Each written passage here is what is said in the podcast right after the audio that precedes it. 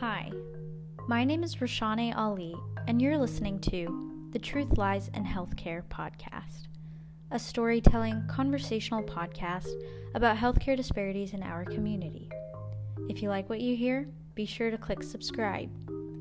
Thanks for listening and enjoy the show.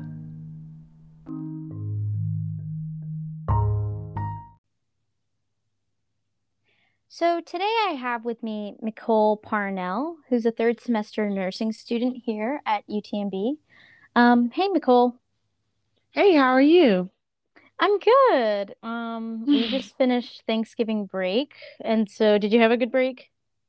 I really did. Thanksgiving is my favorite. Like going house to house to get uh dishes is just that's that's really why I love Thanksgiving, honestly.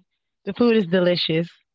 Um, that's what I was telling all my family members. I was like, it's 20% about family and 80% about the food. Exactly. I probably like um spend an average of 15 minutes at my family member's house. Like I just because I have family all around Houston, so I kind of bounce house to house and collect as many plates as possible. Oh my gosh, I love that. Um, I feel like for my family, there's just so many people in my family, and we all have conflicting opinions. And so Thanksgiving hmm always starts with a huge fight, and then we eat Wow, food, really? And then we're all in a good mood. And then there's always like a baking competition too. It's just a lot of emotions.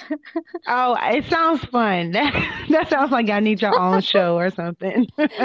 Actually, so I, I'm one of five sisters, and people always are Oh, like, when are the Kardashians uh, coming to have their show? not People the always Kardashians. I know better than that, right? Um, but yeah, people are always Oh, joking.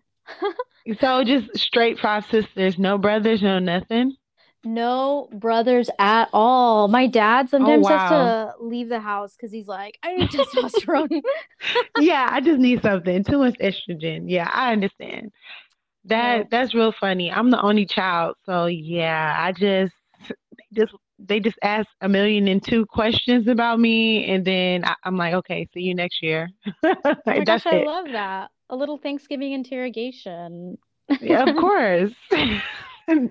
Well, maybe you'll spend next Thanksgiving with my family since there are already too many people. We might as well have more, and it's like Yes, entertaining. exactly. Please, I need to I need to see the show. I really do for myself. Front row seat. Okay, front row seat reserved for Nicole today. Um, well, I'm gonna kind of dip in into how we met. So, I actually met you through an interprofessional program. Um, Yes. and Mm-hmm. I hate to say it, but I really don't have any other nursing friends. Like I I Oh don't know. wow. I know, Yeah, no. I, I think well, I guess for me, I started nursing school like in the midst of COVID. hmm Like my first semester was online. So I don't have a lot of friends. Even though we're back like in, on campus, I just I don't know. I probably have two friends, nursing friends max, because it's kind of like weird. We started online. Now I see these people in real life. It's weird, but I girl, I understand. I understand. Um, the medical field is just focus on your work and go to sleep when you can. So yeah, if if friends are not the priority, but they're nice to have, they're nice to have in a medical profession. That's actually so interesting that you say that because I also have really struggled to maintain friends or like have friends in medical school. And I, I do feel like COVID really made things horrible because it was just so like now they don't want people in groups together. Everybody has to be spread out. And in my second Yes, year, yeah, everything was online and it was just like I never saw people. I had no reason to see people except for on a one inch screen on Zoom. So, right. And they changed the rules, at least at our school. They changed the rules like every week. So interaction is just real awkward. Like especially testing or like we go to lab. And honestly, for me, I feel like I only see nursing students because we kind of stand out on campus because we have to wear those bright orange little scrubs that oh. kind of low key look like jail suits. and so everybody knows, oh, that's a nursing student right there. like I rarely, like I wouldn't know the difference from like a PT student or a med student because I mean, I don't know. That I really don't know the colors or funny. anything. There is no coordination. Trust me, sis. There is no coordination. And No, yeah. I It's know the jail for suits. I'm dummy familiar with the jail suits on campus. But that's what I'm saying. Like, I know who are the nurses, but I don't know any. I also don't know any people really outside of my profession. I've met a couple of PA students this year for the first time, hmm but it's really, I swear to God, like it was just through this interprofessional program that I was like, oh, hey, nursing student who I will work with for the rest of my life. Like, nice to Right? meet. Yeah. Right? No, it's uh, if it makes you feel better, like you're the only med student that I know because Okay. It makes it like feel special. yeah, you're the only one in my life. Like um yeah, I don't know. With the with the profession uh or UTMB in general, I don't think they kind of have our schedules correlate.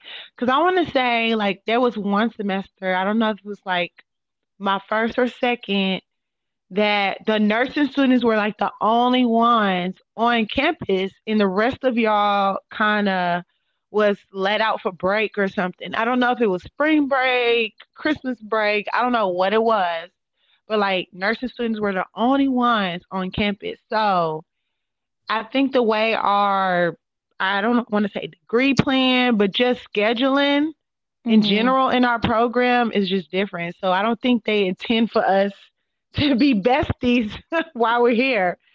Oh I my don't gosh, know. they're It's weird. separating us. They want us to be enemies. I don't like it. And it's weird, right? Because they want us to work together, but we have like no interaction. Like I feel like they should have had, well, they I know they do have a cafe, but like just a cafeteria for students that go to the school. Like the cafeteria that Hmm. I know of is in the hospital and you have like patients, family, the uh family of the patients, like actual people that work there. So it's not like, hey, I've seen you around. Like I, I probably don't see anyone twice. That's not a nursing student in my cohort. Like I don't see anybody twice.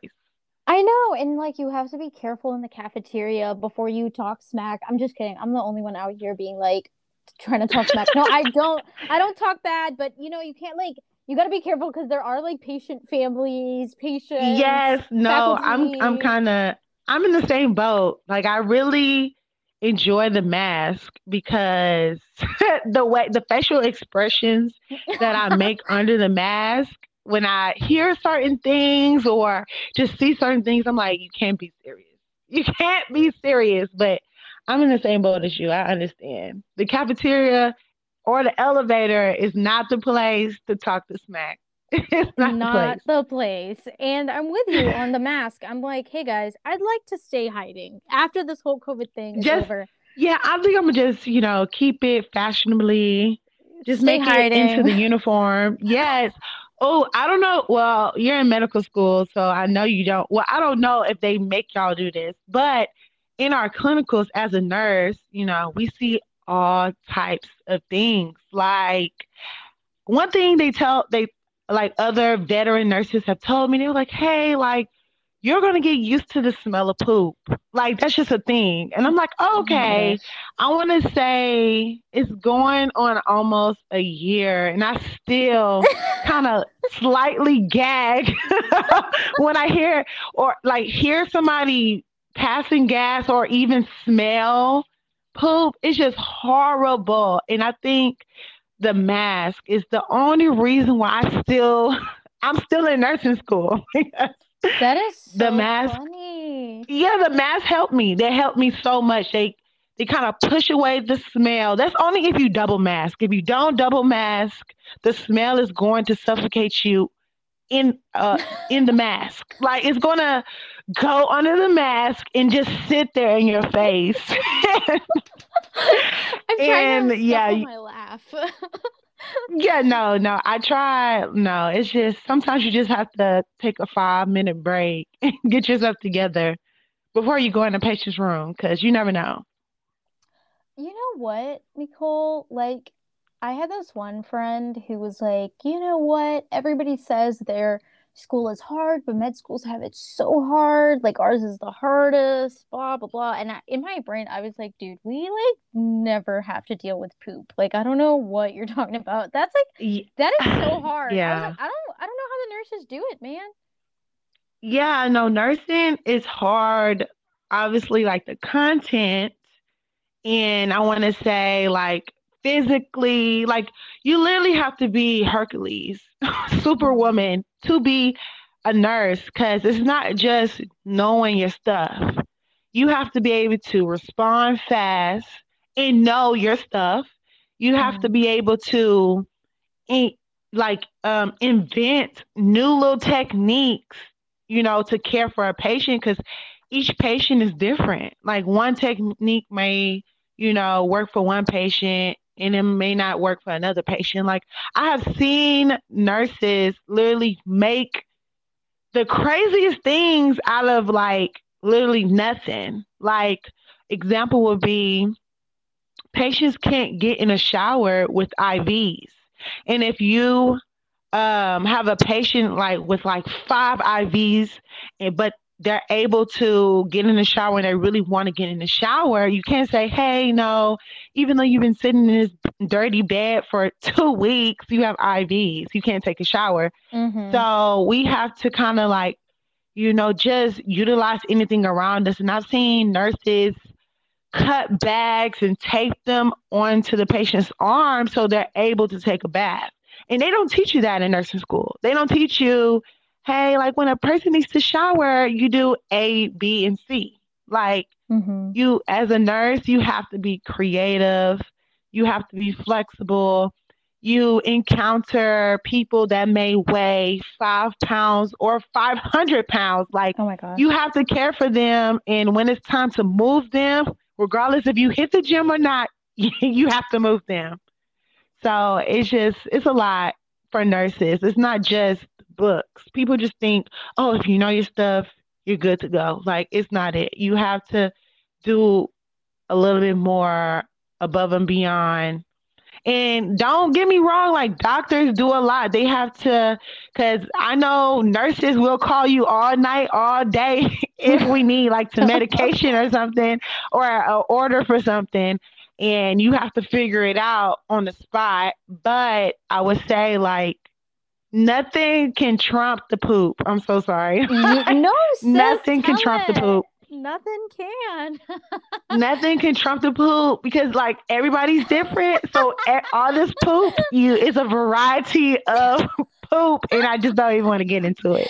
Okay. I love I love how how honest I love how Yeah, you are because you're right. There is I mean, I think especially with the COVID pandemic, people have been appreciative and um really grateful for I think people really have been appreciative and grateful for what the nurses have been doing in this pandemic, you know, and the doctors as well. But I mean, I agree that I I feel like as far as respect goes, people know that both like all people in the medical field are working really hard, but I I do find I really like what you said about how innovative and creative the nurses have to be because that's just something that I think is so underrated that you like have to every single patient is different and you have to work with that. All of their poops are different and you have to work with that. And you have to work with it, smell it, embrace it, because it's going to be there. it's gonna be there. That's so yeah. And so I don't know, like I I I have always had this admiration for nurses because I I do find it so hard by how flexible you have to be.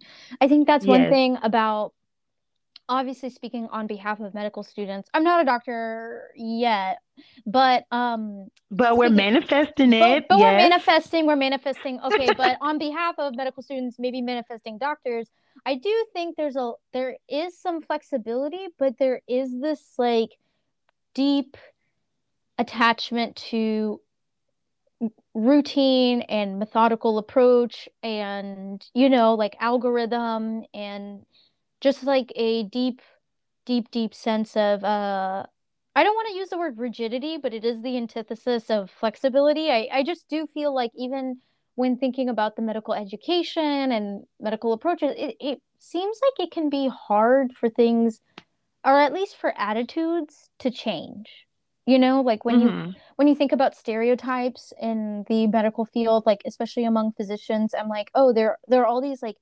attitudes or things that have always been this way so they are this way that are kind of hard to change and so i don't know i i do like how you're talking about this um need to be really really flexible and um embrace the change and kind of like ride with the change and i i think that's really awesome um I feel like for me, anytime I have to change my password, I just like I'm over it.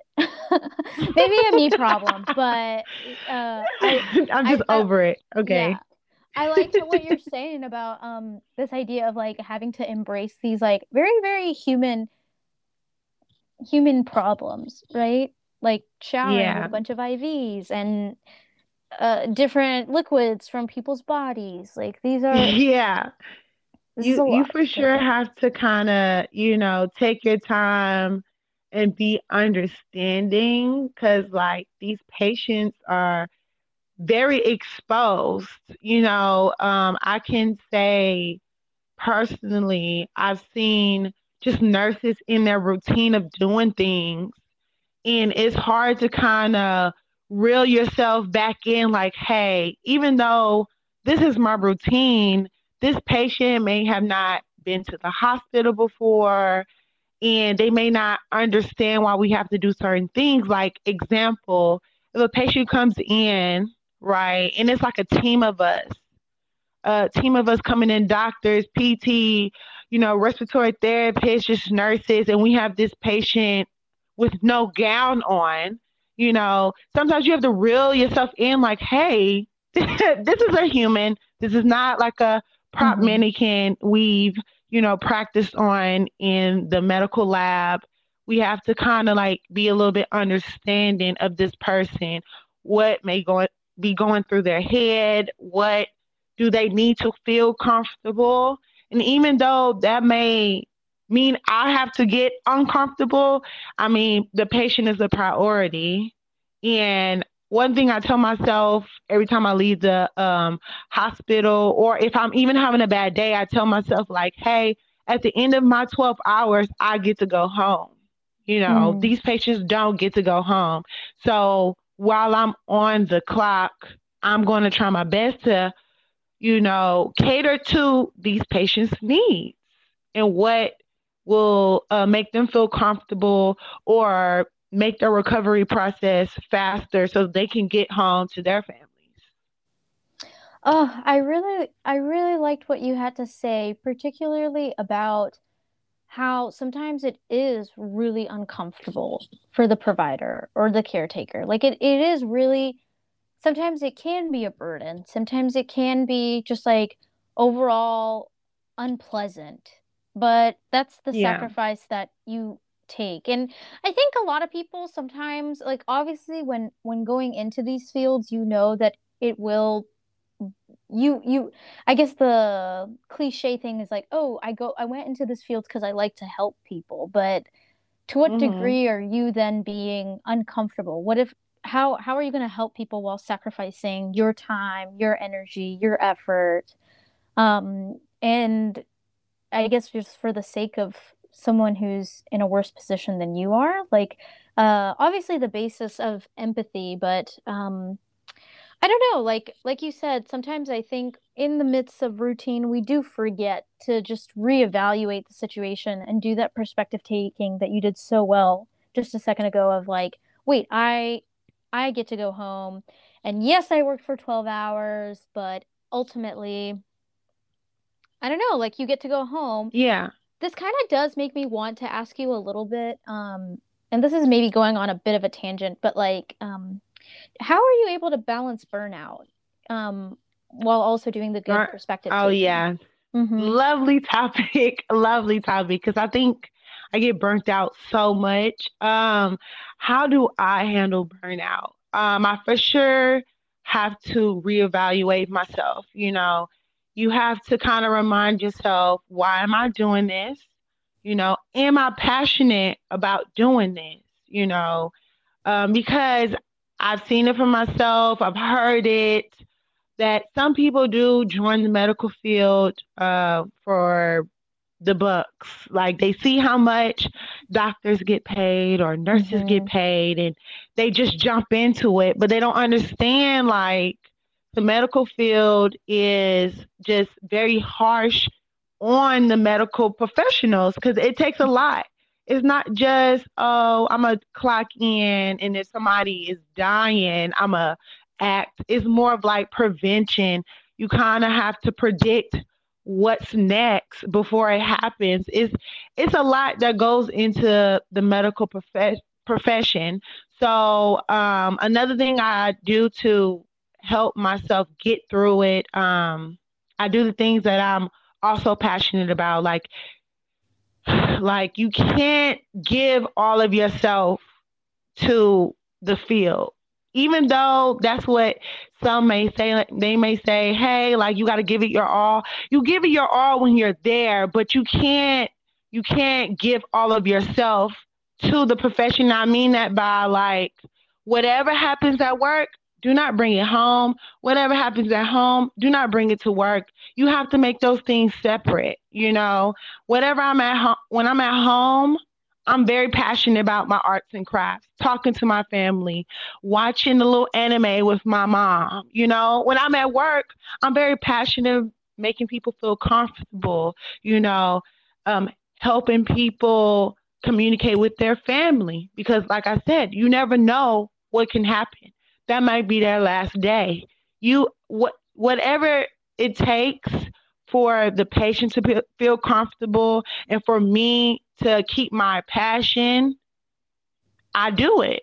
You know, um, burnout mm-hmm. does happen. You have to kind of realize that it's normal. It's going, you know, don't feel like you're not going to be an adequate nurse, doctor, PT, whatever the case may be.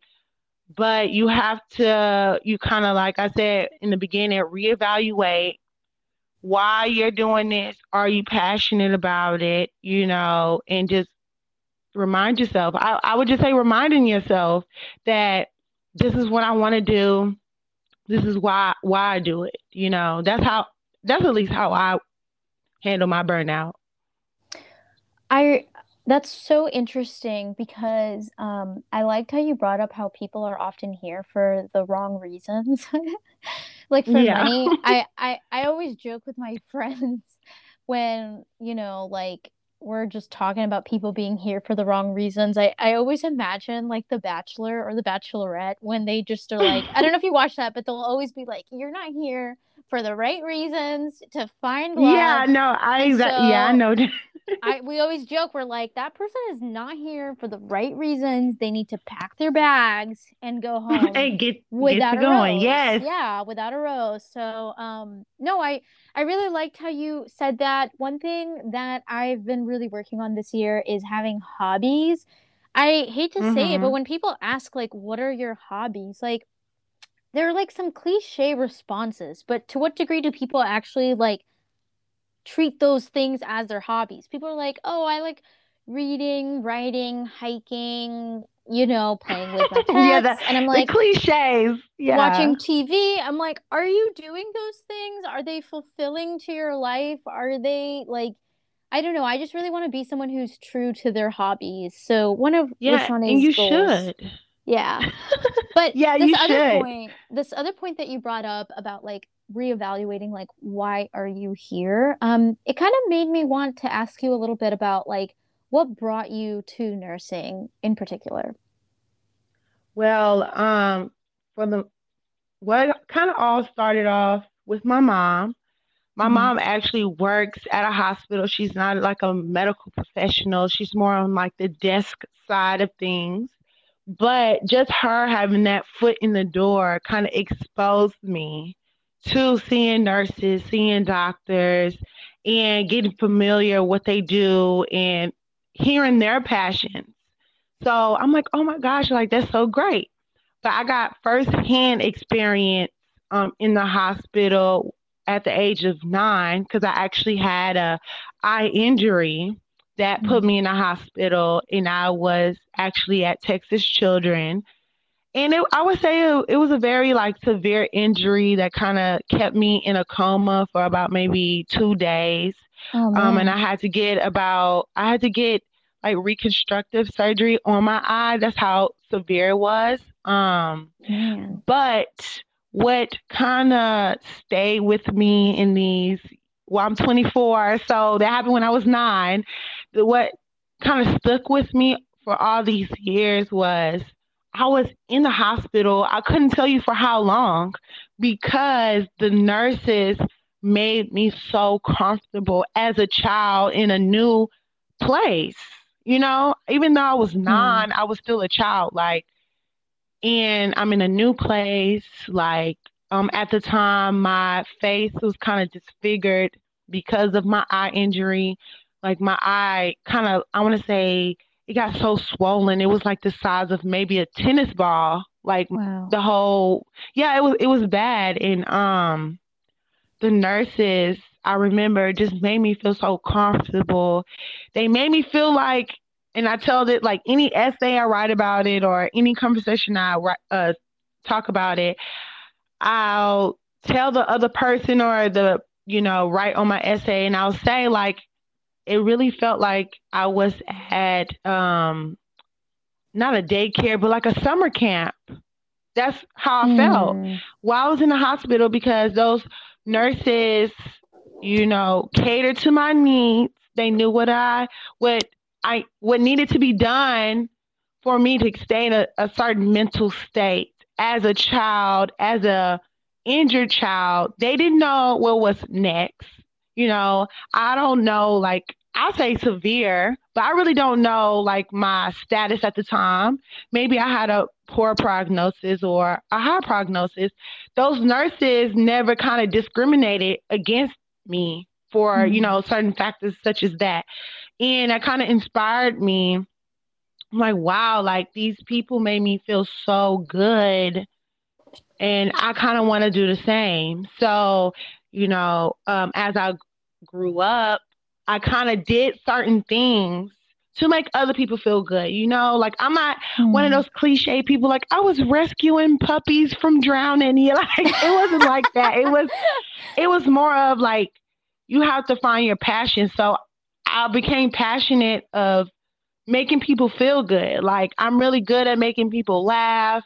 Um, I've been told several times that I'm really good at making people feel comfortable as if they've known me for a very long time. Like those are certain aspects of a nurse that you need. Like it's not always knowledge based. You have to have certain aspects of a nurse to accomplish like the golden nursing statue, you know, like the golden award for a nursing. Like it's hmm it's more to it. So that's kind of my reason for why I kind of pursued nursing. You know, they just inspired me so much. You know, I wish I knew those nurses and and even doctors. I say nurses, it was also the doctors too, because you know, they joked around with me and I never saw a frown in my room. You know, like I don't know if any of y'all have or you've been in uh, Texas Children, but they have like a freaking arcade room for the kids and it's like amazing. Yeah, like they for sure want the kids to stay in a certain mental state because that's also important. Like if your mental is not there, you're gonna have a harder recovery process. You know, your body Hmm. responds as a whole, regardless of how some people may neglect mental health. It's very important, guys. Like, it's very important. Oh man, I yeah. love that story. It's just like I I love how I think there's something so powerful about hope, like and other Mhm. people giving access for you to have that hope. Like I I liked how you said that nobody discriminated against you based off of your prognosis. I think that's Yeah. that's really interesting because when other people know when when the patient knows that you haven't given up on them, then they won't give up on themselves either. Yes, exactly. Exactly. And especially like how how that not only helped you with your healing, with your well-being, it's like carried you through this whole career. Like I I just love the trajectory of this little aspect of how much they how much they I don't want to say believed in you, but you know how how much they genuinely cared for you and how that whole experience affected your healing acutely in the setting of the eye injury, but then also in your whole personality, like in your Mm-hmm. whole childhood development. Nine years old is really young. And so like you just Yeah. became someone who I, I think that's really awesome. Like like the way you said that you just want to be someone who people are comfortable to talk to, which I, I think is like a really awesome quality to have and something to that I, I strive for. And um and then even then in your adult life, it's like helped you evaluate why you're in the nursing field. It's like propelled you through this this education as well. So just like one incident of someone else's emotions have such a deep, deep impact on um Yeah. Mm-hmm. on your growth. And I, I think that's that's that's like really impactful. Um, I definitely love Texas Children's. Um, and those arcade rooms are so cool. They don't let me play in them Yes, they're so cool. Like maybe like we're a little bit older, so I mean, I don't know what games they have now, but back in the day, they had this big old Mario Kart like arcade theme room, and I was just I stayed in there. Like they literally had to drag me to my my room because That's Mario funny. Kart was my passion and uh yeah, that I want to say Mario is my healer. That's what healed me Mario Kart, I 100% uh, believe and agree that Mario Kart will cure any kind of illness or disease that you any have. kind of illness. kind. Like, no, it was just, it was a great time. I really, I really uh, enjoyed myself. Like, it was, a, it was, it was a time I will never forget. I can say that. I can, I can say that. Um, I love the Mario Kart plug. Like we need that in this podcast, 100%. But um okay, yes. I do now that I've heard a little bit about your story, I kind of wanted to transition to the healthcare aspect, the healthcare disparities.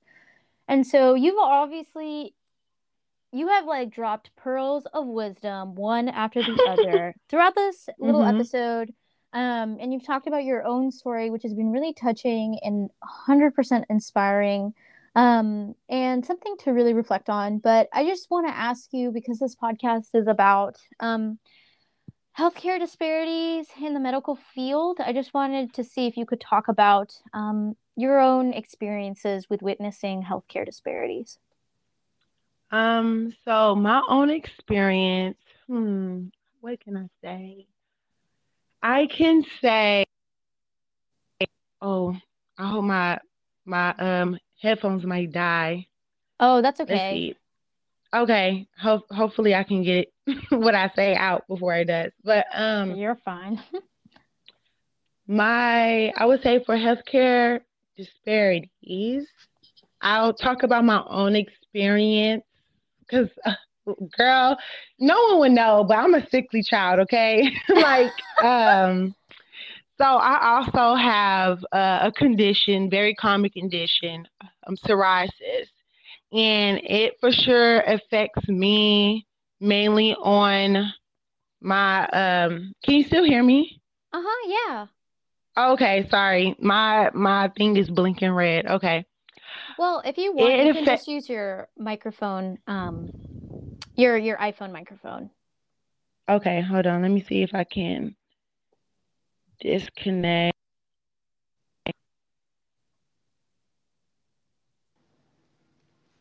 Can you hear me now? Yeah, I can hear you just Okay. fine. Great, great. Let me start over.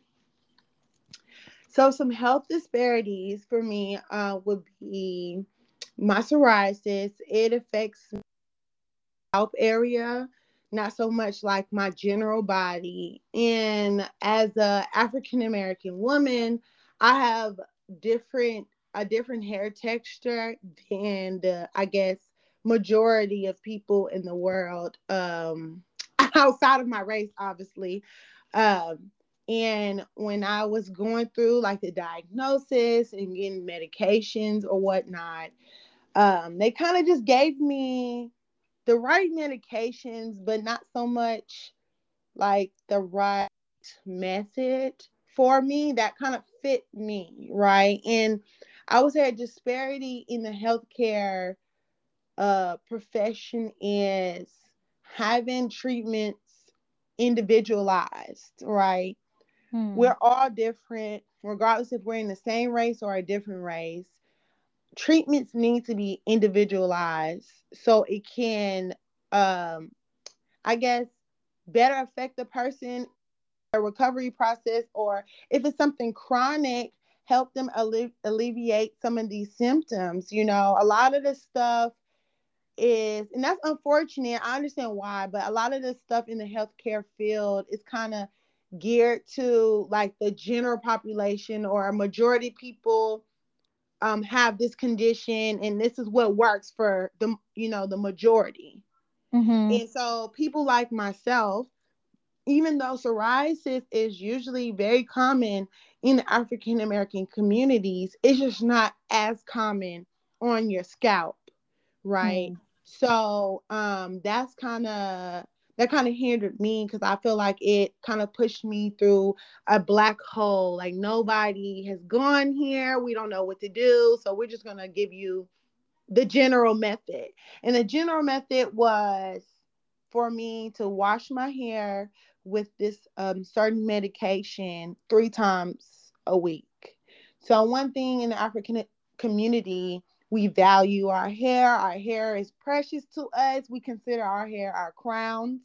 Mm-hmm. And one one um I guess hygienic thing we do or self-care uh, technique we do for our hair, we don't wash our hair like multiple times in the week. And that's because we need the oils. Like our hair functions will function very differently than like you know, I would say Caucasian race mm-hmm. or, you know, the Latino race. Like, we have to preserve the oils and minerals that our hair produces.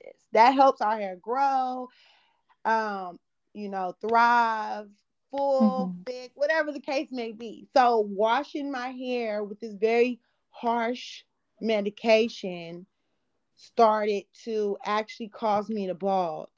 Oh man. Of, yeah, instead of it, you know, helping or affecting me like the general population, it kind of made my symptoms worse.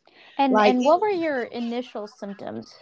So my initial symptoms were like uh thick thickened skin on my scalp to the point where this uh my skin underneath the scabs would be so like I would say fragile and delicate. If I would scratch my the scabs off, I would bleed. Oh man. Yeah, and it kind of affected my entire scalp to the point it started to actually um migrate towards my forehead out of my scalp. So now it's noticeable because it's getting worse. Mm. Um, if I'm balding, obviously you'll see it. It started to affect like my social life, you know, oh. dating life, like everything, eating at my confidence. So, um, I would say, I would say when when it comes as a nurse, a doctor, pharmacist, whatever the case may be, you have to explore the person's lifestyle, who they are as an individual, not just a patient with psoriasis because like I said, I want to say a million and five times throughout this episode, like everybody's different. Everybody needs something a little bit more.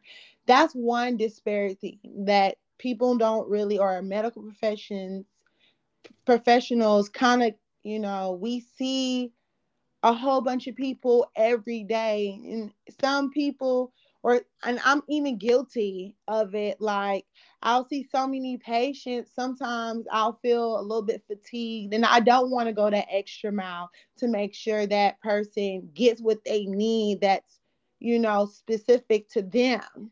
But like I said, when you have those little burnouts, you have to tell yourself like, why am I doing this? Am I mm-hmm. passionate mm-hmm. about it? So people can get the correct treatment.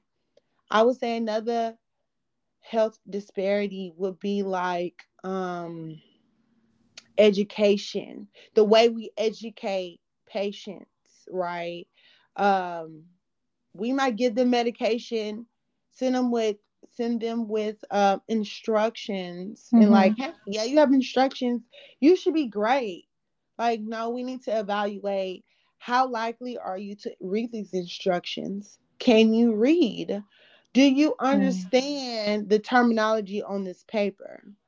Because, like I said, some us as medical professionals, we get so caught up in routine. We don't realize that the the lingo that we use it's not everyday lingo. It's not mm. everyday lingo. So you'll just be throwing all these words out and nobody wants to feel stupid or admit that they don't know what the heck's going on.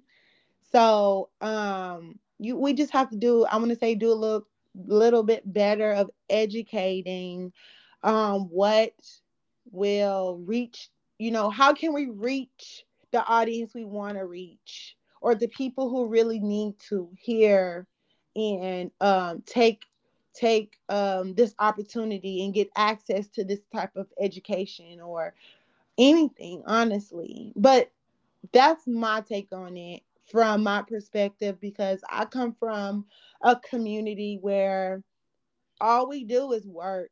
It's like work, work, work. Mm-hmm. And a lot of mm-hmm. times we neglect like ourselves because we want to stay afloat. We want to provide for our families. And sometimes our own health kind of gets put on the back burner. Hmm. Right. And so when that happens, we're, and then also I come from a family where if they not if they're not dying, they will not go to the doctor.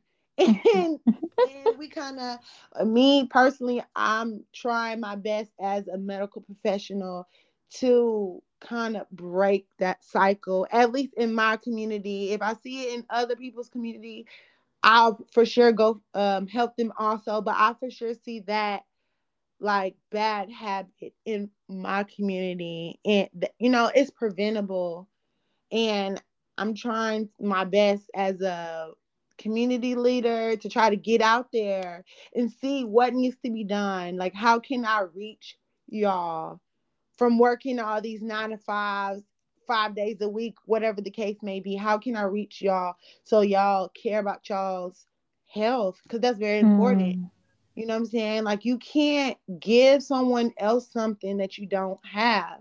You know, you can't give some time, somebody else's somebody else your time, you know, if you're not healthy, because then you'll yeah. be to use of no one. Like no one can utilize you that way. So that's that's what I see. I get I guess in the health disparities. Um, it's really education. Education, I would say, is really big. Individualizing treatment and realizing that everybody is not the same. Everything won't work for people. Like you actually have to know, not like, oh, you're my bestie. I know everything about you. Like really ask some questions. Yeah. Like, you know, how are you are you going to stick to this plan? Like what's realistic? Are you really going to stick to this plan? You know, what are your concerns? Like for me, like I was not asked do you wash your hair every day? You know, like mm-hmm. if you don't know about someone's religion, somebody's culture, ask questions. Like I feel like also in the medical uh, field, everybody wants to be a smarty pants. Like you yes. don't know everything. You don't know everything.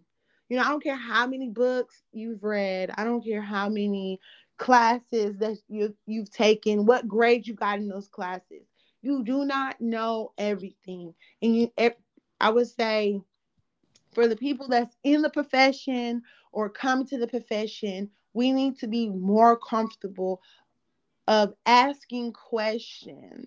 If it makes you, you know what I'm saying? Like earlier, yeah. I told you, you have to be able to be uncomfortable to make your patient feel comfortable. You know, if you mm. absolutely don't know, ask questions. Like no one asked me, "Do you wash your hair every day?"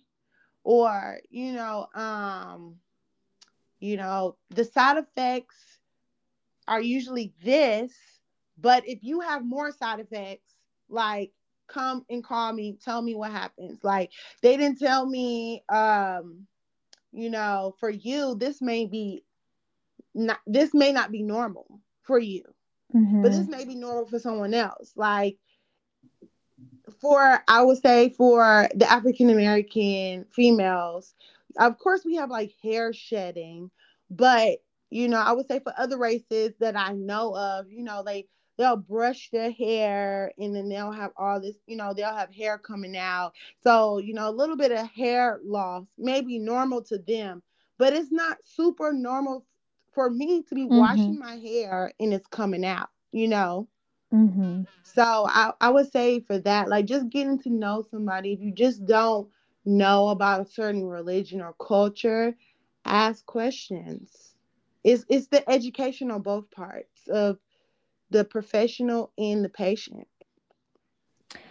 I really love all the points that you had to say, and I'm so glad that you summarized them um, really well because I think one of the big things is like, uh, even for all of your points on how to improve these healthcare disparities, they're all very much interconnected. For example, yeah. like the individualization of the patient goes hand in hand with asking questions. And the more that you give yourself to the patient, the more you're at risk for burnout. But if you're at risk for burnout, focus on your own health, you know, take yes. care of yourself. And so I just really appreciate kind of all these um, thoughts, especially thank you so much, uh, Nicole, for sharing your own personal experiences, um, in particular, your own um, conditions and your experiences and trials with the medical field, but those triumphs. Um, Nicole, thank you so much for coming on this podcast today. Um, it has been so wonderful having you. Um, do you have no, any closing thoughts? Me. You say any thoughts? Closing no, thoughts? I would just say, like, you know, be true to yourself um, and do what you're passionate about, not what people are telling you to do or what you think is best. Do what you're passionate about and if you do that you you'll be great. You'll be good for the rest of your life